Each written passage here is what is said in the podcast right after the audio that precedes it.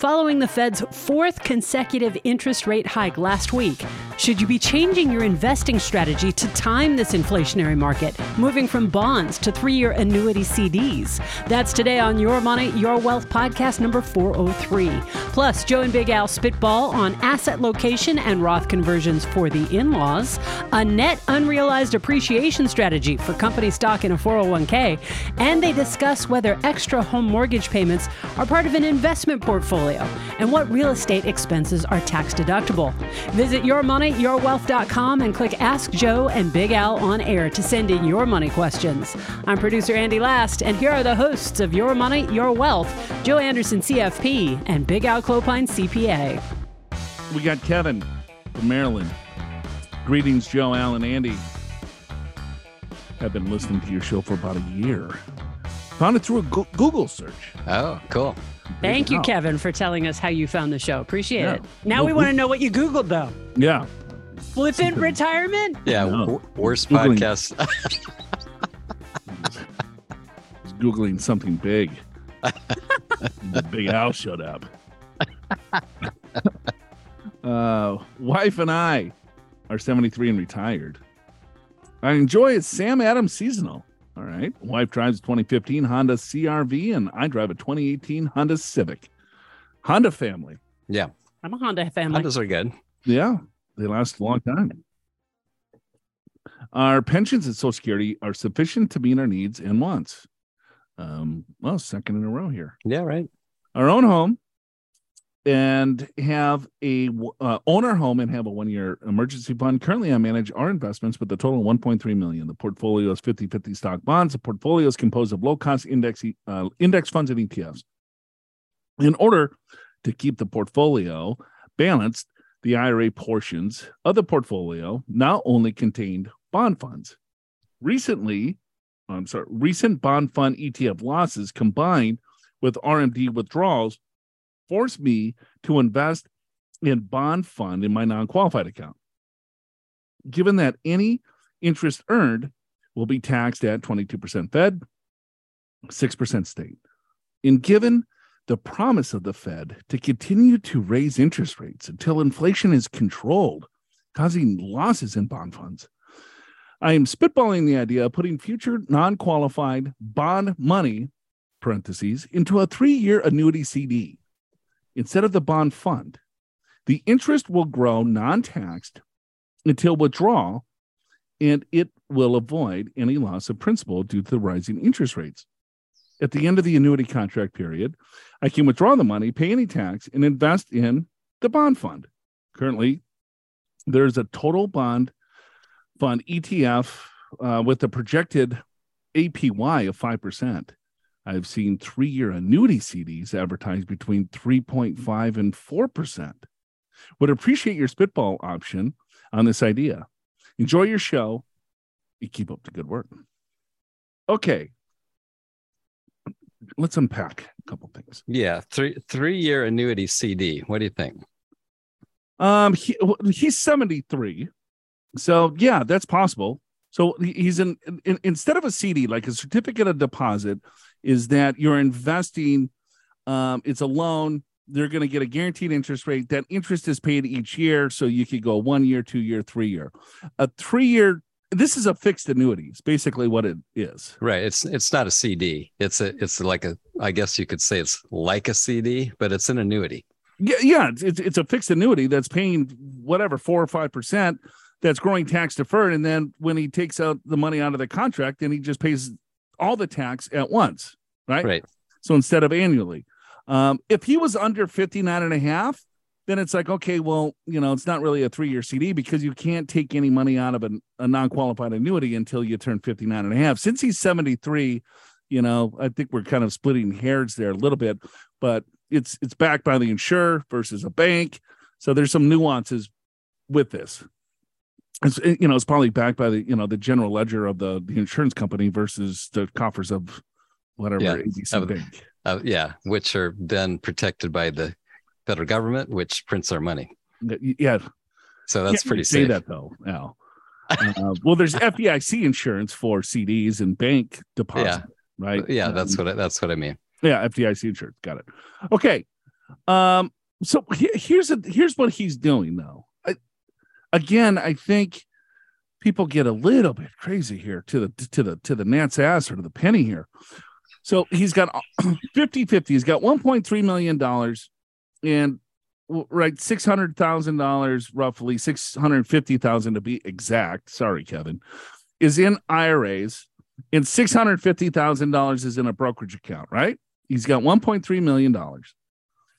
The six hundred fifty thousand dollars in his retirement accounts are in bond funds. The other six hundred fifty thousand dollars are in equities. Is that how, eh, are you reading it that same way? I mean, or listening to me read it that way? Well, it says the portfolio is a 50 50 stock and bonds. Where did it say that it's 50 50 between IRA and, and um, Because he goes, recent bond fund ETF losses combined with my RMD withdrawal now forced me to invest in bond funds in my non-qualified account.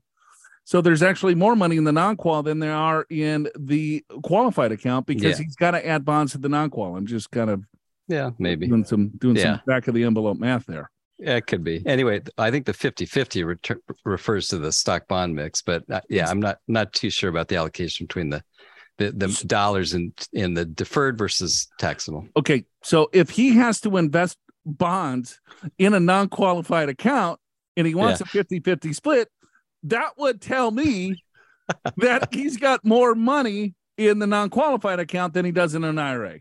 Got it. Yeah. Okay. I'll go with that. All right. You're like the Sherlock of investing. I I do I do see your point. Right? if he wants a 50-50 split, Yeah. Right. right? If he had right and then he's like, "Oh, now I got to invest stocks in my IRA." Well, that would tell me that his IRA is larger. Yeah. Okay. I I will go with that. I uh, I'm I'm starting to see your logic. It- All right. Well, you, put you the know what? It's- down. It's that I can't help it. I already had it. anyway, yeah, okay, I'll go with that. All right.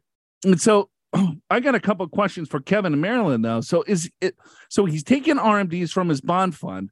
It sounds to me that he's just transferring shares of the bond fund into the brokerage account. But I don't know that information. Or is he selling the money to take the RMD and reinvesting in these bond funds? Yeah, I'm not sure what to reinvest in, but since he wants 50-50, maybe that's right. Maybe he's buying into the bond funds. But I but then he's like, well, I don't want to keep this bond money. I'm, I want to buy this three year annuity. So Okay. if he's transferring shares, here's my answer, and then we'll move on. Because I don't, I'm not sure Big Al's following me here. if, Go if go for it. if Kevin is transferring shares, because we answered this same question a couple of weeks ago with you know bond funds, bond funds are down. I'm going to sell my bonds and then I'm going to buy CDs. Right. Right. We did answer that question. So he if he transfers in kind, and so what that means is that you have an IRA, you have a brokerage account, and you have XYZ investment. Instead of selling XYZ investment and repurchasing XYZ investment, you could just transfer whatever shares of XYZ investment into your brokerage account. You don't have to sell it. Now that is that qualifies for your required minimum distribution. If he's doing that, I would tell him to continue to do that because bonds will come back. You're going to lock in your loss and then buy a guaranteed product at 5%. That's fine. But then it's like, well, how big of a loss do you have? Because a bond is a loan. So you're lending your money for a certain interest rate. And at the end of the term of the loan, the bond matures at par. So, depending on what type of investments that you own, if there's a bunch of bonds in there, and as they come to maturity, those are going to be redeemed at par through those managers, right? And then they're going to reinvest in other bonds at a higher rate. That's why you buy an index fund or an ETF. You just have a large, bigger basket and you can get them at a cheaper price and you're more diversified. I get it that you bought a bond, ETF, or index fund that maybe had a little bit longer maturity because you're trying to maybe get a little bit higher yield.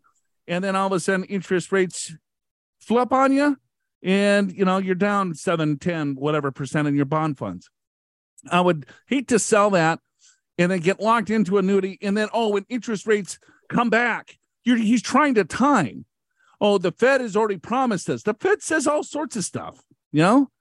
That, that doesn't necessarily mean it's going to happen, right? So I don't know. He's trying to time markets. And if he wants to do that, if he feels better and safe at night, then then, then go ahead and do that. But it might not be the best strategy. Well, I think the other angle is taxation, right? So if he's buying bonds or bond funds in the non-qualified, he's he's paying tax as as he goes on the interest payments. So with an annuity, he defers that until in this case three years. So, so, that's a potential to, to reduce taxes at least currently. Or he could go into municipal bonds in his in his non-qualified right? If he's worried about taxes. Yeah but i would if the market's down he doesn't need the money you know what I mean? But why know, buy CDs? Buy some more stocks. Right. But Change I mean, your allocation. Right but so, so, many people are looking at bond bonds or bond funds and saying well this is terrible. What what else can because you know why that happens joe is because people look at investments as as as a standalone instead of what they're doing in the in the total portfolio which is a dangerous way to do it because when you start looking at each individual asset you're always going to say well stocks outperform bonds so why should i have any stocks? But then when the market turns like it's doing right now it's like well i'm really i'm in trouble right? So you, you get you get the allocation that's right for you. You don't pay too much attention to each individual return. I mean you do. I mean if you got if you got a bond fund or a stock a stock fund that's not performing it as it should be based upon the class of, of assets that it has right? That might be something. Um, but in terms of forget where i was going it was the Mai Tai again. yeah, perfect. but yeah, yeah, I think you make a good point, though, right? You have to understand the risks associated with the investments that you're in and looking at the portfolio as a whole and what the risk and expected return of the portfolio is to match up your overall goals right? And it sounds to me that Kevin doesn't necessarily need the cash or the money. And he's saying, Hey, I want to make sure that this is exact 50 50. So instead of rebuying these ETFs or bonds at a loss, and the Fed's going to continue to increase interest rates, and these bonds are going to continue to fall in market value price, why even go into bonds? Uh, because it's a guaranteed that I'm going to lose money instead of going into a CD or an annuity where I'm guaranteed to make money, right? So if you want that guaranteed, yes, now just realize, okay, there's risk and expected return. That's fine. You just you bought, you already bought the risk in the bonds. You're going to buy that risk, take it out, and say, all right, that's fine. I'm going to accept that loss, and then I'm going to take this gain, and it could be a lot less than what the bonds do over time. But as long as you understand that risk, then go for it, right? But if it was my money, if, if it was me, I probably wouldn't do that because I've already bought the risk in the bonds, knowing that if interest rates fluctuate, I understand that what the bond characteristic does. Right. Good point. Read our blog on how to invest when inflation is raging. Download our guide to pursuing a better investment experience and read the full transcript of today's episode. Just click the link in the description of today's episode in your favorite podcast app to go to the podcast show notes. You can access all these free financial resources. You can ask Joe and Big Al on air, and you can share YMYW. You don't even have to put down your Mai Tai first. We got Bob from Medina. Ohio. Uh, all right. Hello, Joe, Big Al, Andi. Thank you for hosting such a great show and your insights. I've been a loyal listener since show 243. What a great show that was. We're over 400 episodes now. So Bob is, oh a, is a long term listener. Long term listener. Like it. Yep. We have thousands of shows. That's well, we true, do. but we only have 400 and something that are actually numbered. I think I think we started counting it a thousand. and he even says what a show that was, like you guys always do anytime anybody quotes a podcast episode number. it was a great show. I just got to tell it. Yeah. 243 was the start. That was the start of something really special. Yeah. Relationship building with Bob. It really was. uh, we have some questions around the net unrealized appreciation rule. Ooh, NUA. Oh boy. Okay. Big Let me put on my thinking cap. Here we go. After working in a Fortune 500 company for several years, I accumulated approximately 2.5 million of tax deferred investments in my Fidelity 401k. Of the two and a half million dollar balance, about 200,000 of that is company stock. I left the company for another venture about four years ago, but kept the funds in the 401k uh, existing at Fidelity. I am 52 years old married, two kids, about to graduate college. We have two and a half million in my tax deferred 401k, 200,000 in a brokerage account, 200,000 in Roth IRAs, and 400 in cash. We have no debt. And I will have a pension of about $30,000 a year when I decide to retire. I expect to retire at about 56 years old. I now work for and invest in a middle market PE backed company and expect my proceeds to be about five to seven million when we exit the business in the next couple of years.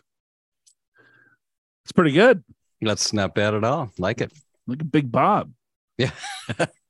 um, I feel that I'm in pretty good place with regards to having enough money to retire. Oh, you think, Bob? I got about 10 mil. Um, but or now uh, focused on getting as much over to the Roth in the next several years, especially with the market being down. I'm currently converting tax deferred dollars up to the 24% tax bracket, but wondering if there's a different strategy that I can be implementing for the company stock portion of the 401k utilizing the NUA rule and how that works.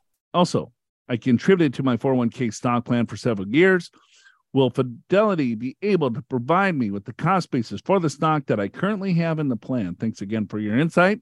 I drive a Jeep Grand Cherokee and I enjoy a few Miller Lites on the weekends. All right, Bob from Medina. Cool. No, Medina. Medina. Medina. Yeah, yeah I thought right. it was Medina. You were right in the first place. Yes, like Medina Country Club. It's probably spelled differently um, okay, let's talk about uh, net unrealized appreciation. Yeah, so that's that's where you you work for a company, um, public company, right? I think it has to be public, right, Joe? I believe so. Yes. Um, and the and you've got company stock in the 401k. Uh, there's a special rule that allows you to distribute the the company stock out of your IRA or 401k, actually 401k, I guess, uh, 401k, uh, into your brokerage account. So in this case, two hundred thousand dollars into the brokerage account, and then you pay tax on your cost basis. Let's say the cost basis is twenty thousand dollars, just to make up a number. So cost basis is twenty thousand. You pay tax on twenty thousand. Ordinary income same uh, same kind of income as salary. And then the other $180,000 is what they call net unrealized depreciation. When you actually sell that stock, you'll pay capital gains on that extra $180,000 of appreciation, but a capital gain rate is a lot less than an ordinary income rate. And so when you've got that possibility, uh, then it's something to always consider because you'll be you'll be basically converting potentially a lot of what would otherwise be ordinary income into capital gain income. Yeah. So, uh, you, you, Bob, you definitely want to look at that strategy because he's realizing, all right, well, I got a pretty good balance in my retirement accounts. That's all going to be taxed at ordinary income. I'm going to get a nice little windfall after this little PE deal that I'm working on. You know, just a cool little five to seven million in a couple of years when I exit. When the sponsor exits, you know, you got to just get all the lingo in there, Bob. right. Um, so he's going to have some cash, and he's like, "Man, I got a lot of money in this retirement account." But hey, is there another way? Because we always talk about conversions, but for those of you that do have company stock, so it's not any type of stock. So he worked for a fortune, you know, let's say he worked for Microsoft. He's got Microsoft stock inside his 401k. He could take that Microsoft stock out of the 401k and pay tax only on the basis uh, which is a pretty good deal if you have highly appreciated stock. So that's why the whole technique is called net unrealized appreciation. So that unrealized appreciation that you have is going to be taxed at that cap gains rate versus ordinary income versus every other dollar or every other type of investment that you hold in your retirement account is going to be taxed at. So, um, and yes, call Fidelity, find out what your basis is. If he can't find the basis, which I would highly doubt that Fidelity wouldn't have that record, what would you suggest as a CPA and you're doing helping him with his taxes? Would you say best guess or or or wouldn't you, what would you do there? Yeah, I, I think and that's well, I typically the the brokerage houses have that, but let's just say they didn't. Then yeah, yeah, then I would use best efforts to try to figure that out and, and come up with something that you think would be supportable and why it would be supportable for the IRS if ever questioned. But typically, I don't think that would happen in this case, but it does happen more often in like a brokerage account when you have stocks from years ago before the brokerage firms started keeping track of cost basis, right? They're and and you know there's sometimes people will have bought stocks in 1990 for example and they they all you can do is is best guess on when you bought it. And now with the internet you can look at what stock prices were back then and try to figure out your number of shares. Yeah again it's not going to be perfect but best guess. But generally nua the, the fidelity should have that information. All right. Thanks for the question bob. Congrats on all your success and uh, good luck with your little middle market pe backed company. Uh, Tim, New Jersey, he writes in. He goes, Hey, Joe, Al, Andi, love the show and the great content you produce. I listen to your podcast every week. All right. I drive a Toyota Sienna. Is that right? Sienna? Yeah, that's right. Okay. And Perfect. my drink of choice is whiskey neat. My father in law is retired, enjoying the extra time working in his new wood shop. He asked if I could look over a situation, and I'm hoping your spitball will match my advice. Here's the situation. Uh, he's 73 years old. Between pension, RMDs, and Social Security, his wife takes her Social Security. They bring in about $108,000. They have half a million dollars in IRAs, 94,000 in FIL. Father-in-law's Roth. Phil Phil Roth. Father-in-law. Father-in-law Roth. Thank you, Andi. That is a new one. Okay. 96,000 in Mill Roth. Mother-in-law. Yep. Okay. How did you know that? Because I've seen I, Mill is. I've never seen Phil, but I mean it makes sense. so makes, okay, it, it's like five hundred thousand parentheses IRA. So I'm okay. I know what an IRA is, and then all of a sudden, right? It's context, Joe. He says his father-in-law is retired. Phil, so, Roth. Yeah. Okay. I right. thought I thought uh, I was missing something. All right. 500 grand in IRA, 94,000 in father-in-law Roth, 96,000 in mother-in-law Roth, in $350,000 brokerage. They have a mortgage on the house. They're able to cover all expenses through the pension and Social Security. First question is concerning allocation. Currently, there are 80 stocks, 20 bonds through all their accounts. I know very aggressive, but they sleep well at night and all their expenses are covered through their income. I have said that they should reallocate their accounts, putting all their bond funds in the IRA and just keeping stock funds in their Roths. If they were to keep this allocation, does this make sense? Uh, and then he gives us some ticker symbols. Um, so he, it he is interesting to, do... to, know that that the first one is Bitcoin. So this is BSV is Bitcoin. So that's the first question. What do you think, Al? Well, let's see. So, so first of all, I mean, so you just look. He at, wants to do some asset location, is the yeah, question, right? Yeah, yeah. I mean, so you look at the facts, and his income is his his expenses are provided from his income, which is great. Which means he doesn't necessarily need the investments to live off of, which gives him a lot of flexibility. Do you want to be more aggressive based upon what your goals are? or do you want to be less aggressive because you don't need as much? It sounds like he sleeps just fine with this allocation. So, um, uh, as far as asset allocation, let's see, we've got. Uh, he's thinking, all right, well, here I'm telling them to put the bonds, all the bonds in the IRA, and then put all the stocks in the Roth. I get it. This guy's 70 years old. It's 80 20, 20%. I mean, do you want to do all that hassle? Just, uh, I mean, I mean, sure, you'll get a if it was 50 50 or 60 40, then I could see, yeah, you would want, probably want to rearrange the portfolio, but he's already got 80, 85% already in stocks in each account. Yeah, it's and, and, right, exactly. So it may it may be too much of a hassle, but I mean the the concept is fine. Like let's say we don't know where the bond funds are, but let's say they're spread out equally. Yeah, which which means they're mostly already in the IRA, right?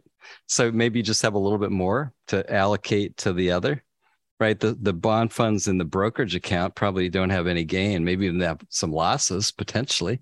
So you tax loss harvest. I mean, you you can do that. I mean, long term it will it'll work out well. But yeah, it's uh we're talking, I mean, I just roughly added up about 1.2 million. So 20%, let's call it 200,000 ish of bond funds. And if most of them are, if half of them are already in the IRA, just we don't know, but let's just say they are. So then you got the other hundred thousand. You could go into that exercise if you want to, but I, I'm not sure it moves the needle that much. Sure. Yeah, it's twenty thousand dollars in each Roth, right? So you sell whatever there, and then you buy more Bitcoin or whatever. Sure. I, I, yeah. I guess, yeah, I'm cool with that. Um, but if so, all right. He's like taking the what we say absolutely to the penny here. yeah, and it's you know what? It's it's the right strategy but Absolutely. you know the, the other thing too is is first of all it's it's your father-in-law it's not your father and he's probably very comfortable with his investments so do you really want to go there and tell him? I i heard this show on the radio. Yeah. Father-in-law and, and they said you should do this so i'm telling you. Oh. Just just thinking out loud. Yeah because probably you know, Tim's father-in-law is like, you, you're out of your mind. You know, thanks, thanks for like, the advice, Tim. It's like you youngster, you don't know what you're talking about. Just take care, like, take care of my daughter. That's all I need. Yeah, right. He's like, oh shoot, you know what? I'm gonna send it into the to, to the boys over at Your Money Your Wealth. Maybe they'll they'll agree with me, and then I'll I'll send them. Then, the then I'll tell them. I'll say, see, I told you, pop, pop-in-law.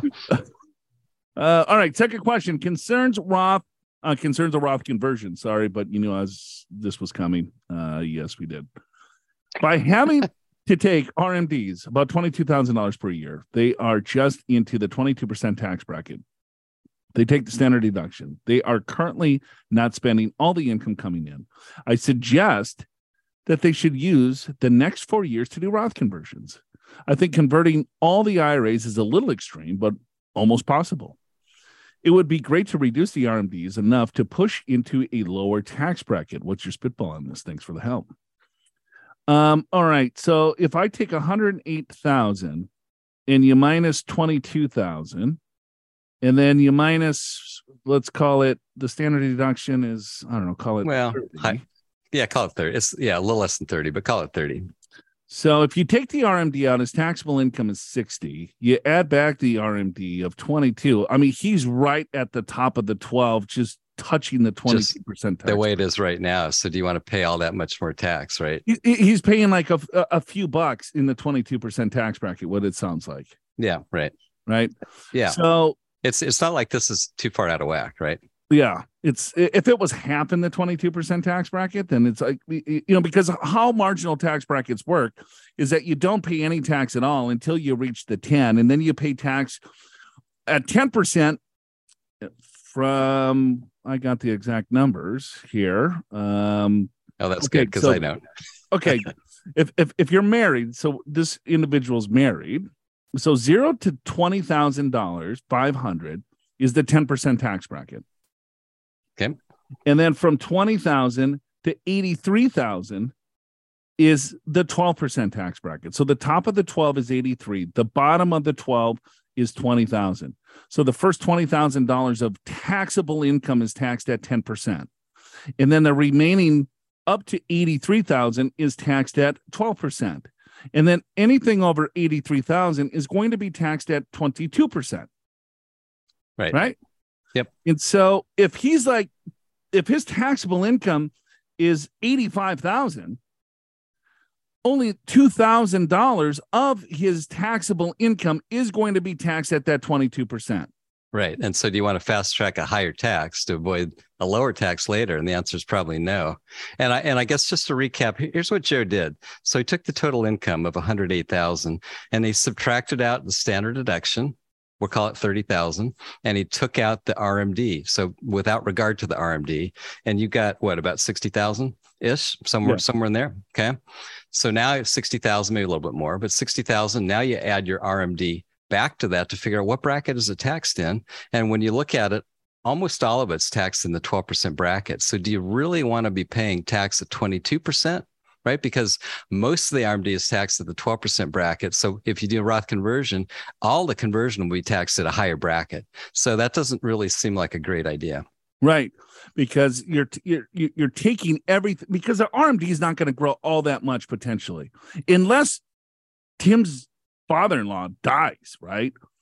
And then you have the mother-in-law or vice versa, then all of a sudden all these brackets get cut in half And then you still have the big RMD. I don't know what the survivor benefit is on the pension.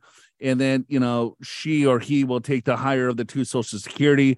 And I would imagine that a lot of that RMD would then be taxed at that 22% tax bracket, which is turning to 25%. So Tim could be planning for himself and being like, you know what, I'd much rather inherit the Roth than the IRA. Yeah. Because I'm in a pretty high tax bracket because I'm astute. I listen to your money, your wealth. Right? Uh, that's right. Father-in-law has this money he doesn't need. Yeah. So let's get let's get into a Roth. let's get it into the Roth. So it does make sense to some degree, but but but Tim just realized that only a few dollars are taxed at that 22%. So if you go to the top of the 22, which is $180,000, so you could convert a lot of that money out. But I don't know, you you would have to run a projection to see okay, in 2026 the 22 is going to turn to 25 and then the RMD is going to continue to grow. If they're not using the money the fi- 500,000 could be a lot more depending on if we have a big bull run. You know now those RMDs are taxed at 25% versus 22 so could you get a lot of it out at 22 yes that makes sense to me. The market is down 20% so converting this year is an absolutely no brainer to me. So I would at least have them bite off slowly.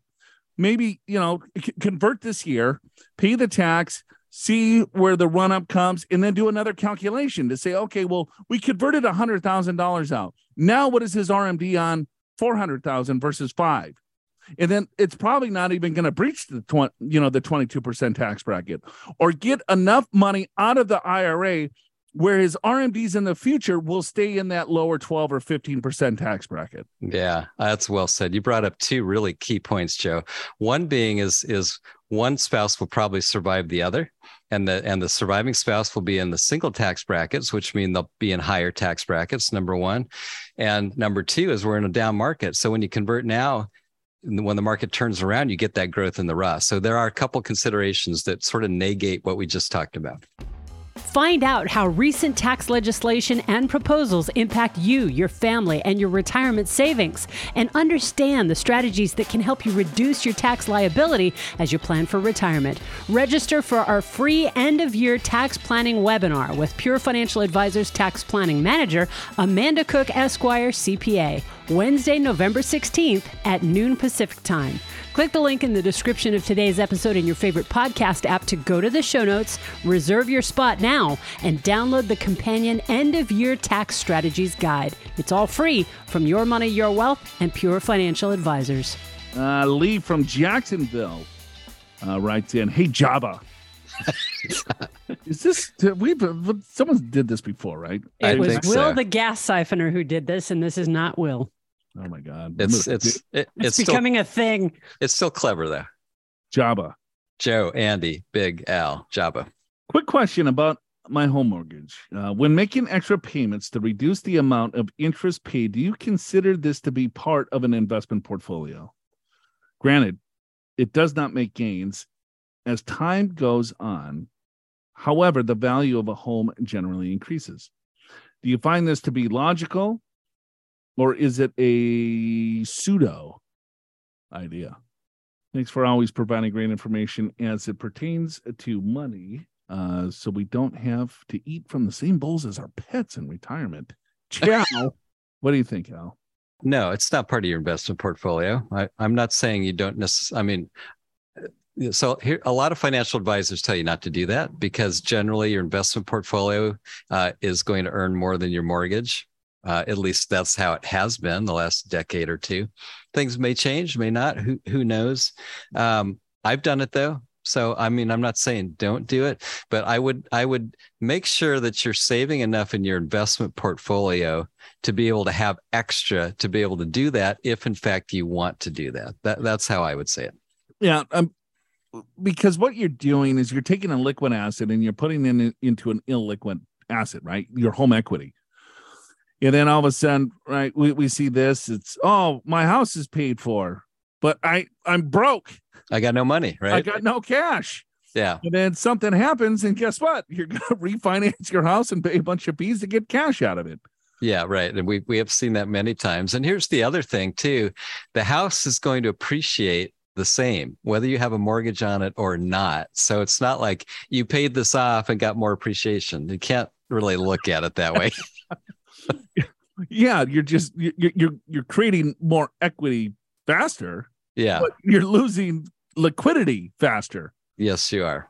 Um, but so, I, but I'm not saying I'm not saying it's necessarily wrong because I mean, a lot of people when they retire, Joe, would prefer not to have a mortgage. Oh, without question, I'm not. My, I'm not my, arguing myself, that strategy. No, no, no, no, I know, myself included. But the but the point is, make sure that you have enough saved in your investment portfolios to be able to cover your retirement before you start throwing extra money towards your mortgage. But I guess he's the the, the question um, Lee asked um, is, hey, would you consider this an investment? And and I don't. Yeah, no, it's no, it's not an investment. It's called debt that you're paying off.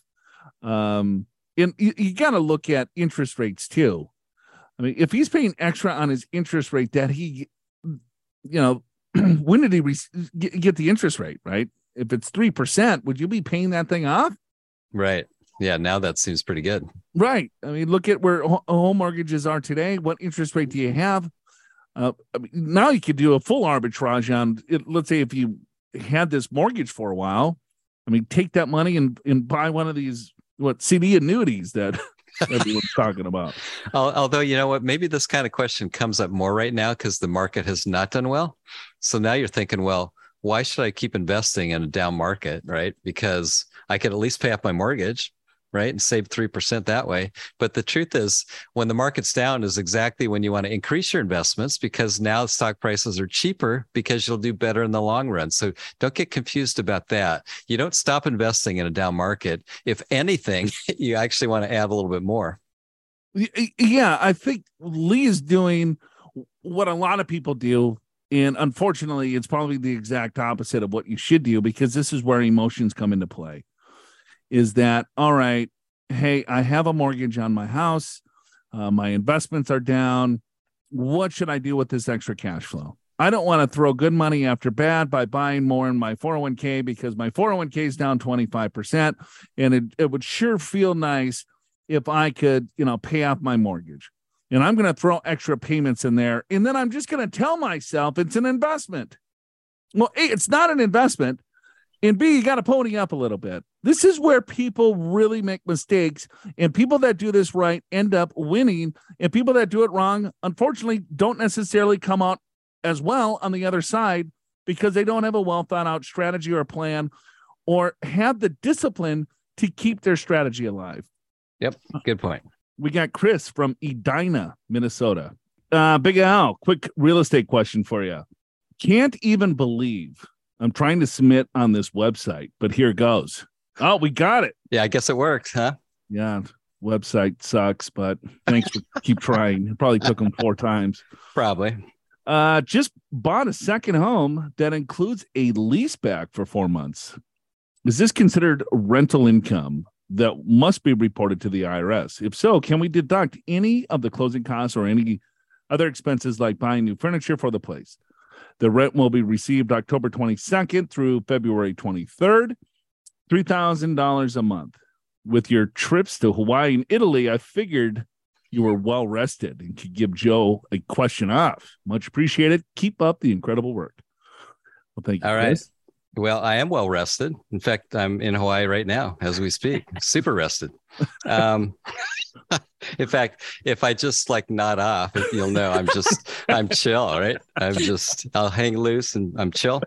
Anyway, uh, Chris, so um, yeah, so lease you, back. So what, what? I mean, explain that. Yeah. So so you you you you buy a property, but the person that sold it's not quite ready to leave right so they they want they want to lease it back from you for a period of time in this case 4 months so chris buys the property it closes escrow the current owner now becomes a tenant and is, and is going to stay there for 4 months right until they make arrangements for their next home totally legit happens all the time that four month period, yes, that is rental income. So you have to report that as rental income, and you can report normal rental expenses against it, such as um, homeowners association interest expense maintenance to to um, fix up the property or at least have it maintainable. Like let's say something goes wrong with the stove, you're gonna have to fix it because you've got a tenant there, things like that, all deductible. You actually can depreciate it uh, over that four month period of time. So probably with all that, you'll end up with a, I'm guessing maybe a net negative anyway, or at least close to it. As far as some of the extras, closing costs, you know, when you buy a rental, um, you can deduct it over the term of the loan which presumably is probably 30 years. So maybe you could you could get you could get four months of 30 years as a deduction. Buying furniture uh, that's not really that's for you. That's not for the tenant. So i wouldn't try that one. But yeah normal rental expenses and maybe a little piece of depreciation uh, and then and then call it good all right. Um, Al's in Hawaii enjoying um, his time there. We're grinding away here in San Diego. Uh, but appreciate everyone taking the time to listen once again this week. Uh, please get your questions in. If you like the show, um, that's great. We love having you. Anything else? I, I think we're it. set. All right. Thanks again. Your money, your wealth. We're signing off. But just until next week. Edina, Medina, Macallan's Neat, Java, and the movies, and the big old derails at the end of the episode, so stick around. Your Money, Your Wealth is presented by Pure Financial Advisors. Click the Get an Assessment button in the podcast show notes at yourmoneyyourwealth.com or call us at 888 994 6257. Schedule a free financial assessment in person at one of our seven offices around the country or online at a date and time convenient for you, no matter where you are. Chances are one of the experienced financial professionals at Pure will be able to identify strategies to help you create a more successful retirement. Pure Financial Advisors is a registered investment advisor. This show does not intend to provide personalized investment advice through this broadcast and does not represent that the securities or services discussed are suitable for any investor. Investors are advised not to rely on any information contained in the broadcast in the process of making a full and informed investment decision. Edina. I've never even heard of that. I would have yeah. not guessed that that was how that was pronounced. Or, oh, or it could be, it's not Adina. It's That's Adina. what I would have thought. Yeah. No, yeah. this is like my rival. Exactly. Oh, okay. well, well, you would know is, then. Yeah, it was very close to where I grew up. Got it. Okay. But this was like the little rich, rich part of town. Oh, okay. Very white collar. Got See, it. I was on the blue collar. You're, you're on the I other was on side. the other side of the tracks. I got it. That explains a lot. Yes. yeah. Well, if I if I move back to Minnesota, maybe Edina would let me in. Maybe maybe so at this point. Yeah, Minnetonka, something like that. Medina, Ohio. I'm guessing this one's Medina. Yeah, me too. Okay, whatever. But I won't I won't guarantee it. But that's a strong yeah. hunch. yep. You ever been to Medina? No. no. It's just just a hunch, Joe. Got it. You ever heard of it? No. Joe's at uh, least got something to go on with Edina, Minnesota. I, so. I know, and, and so he, he's probably right. Al, he's right. It is Medina. I it just is? looked it up. Yes. Oh my. Okay. All right. I'm not going to question anything yep, else you say either. in this show, Joe. You got carte blanche. Dude, telling you, that hooked on phonics is working.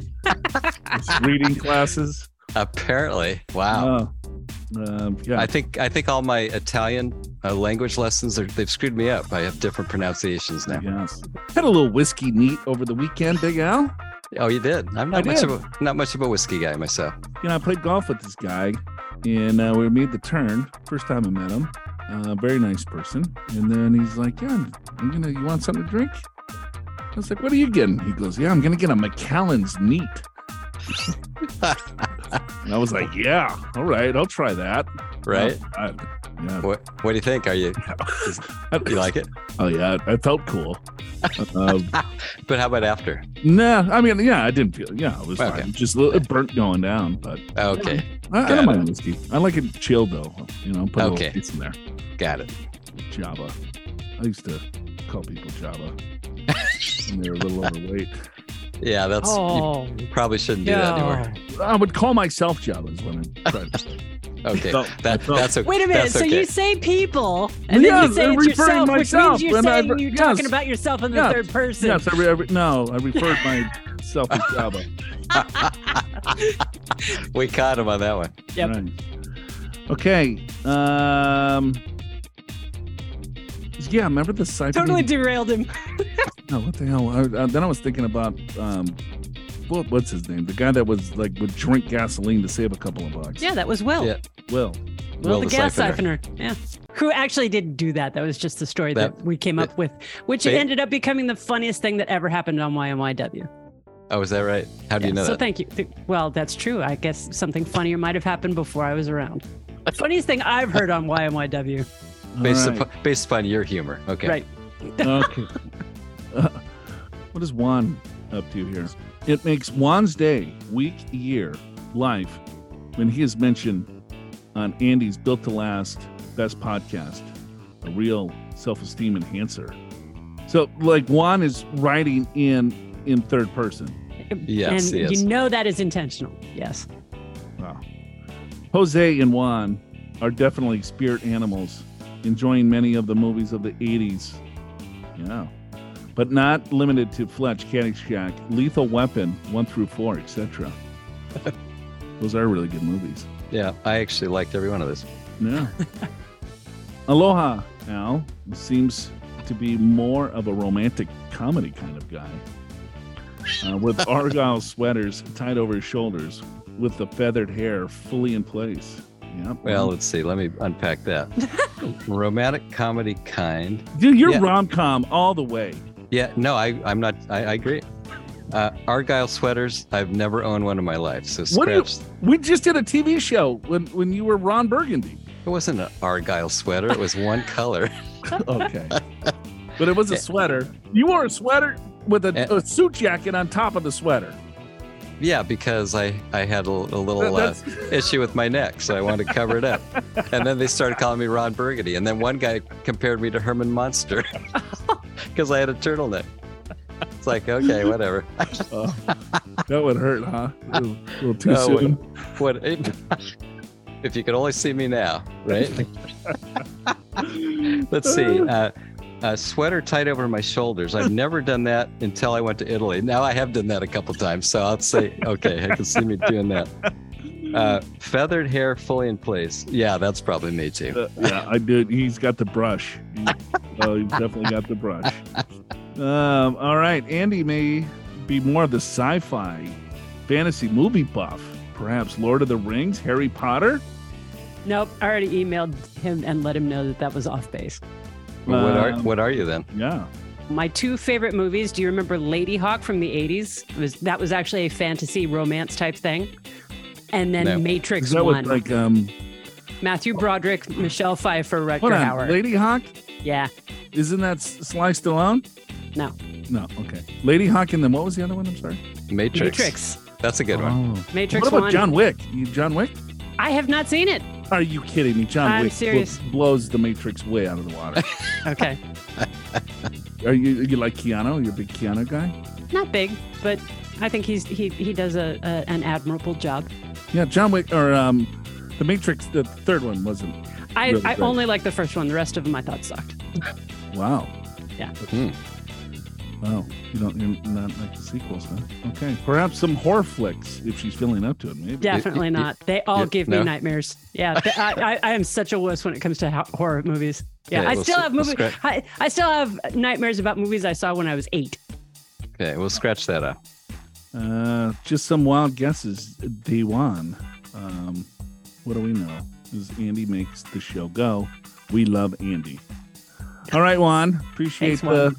appreciate the fodder there. Um, but yeah, I think you nailed uh, Big Al perfectly.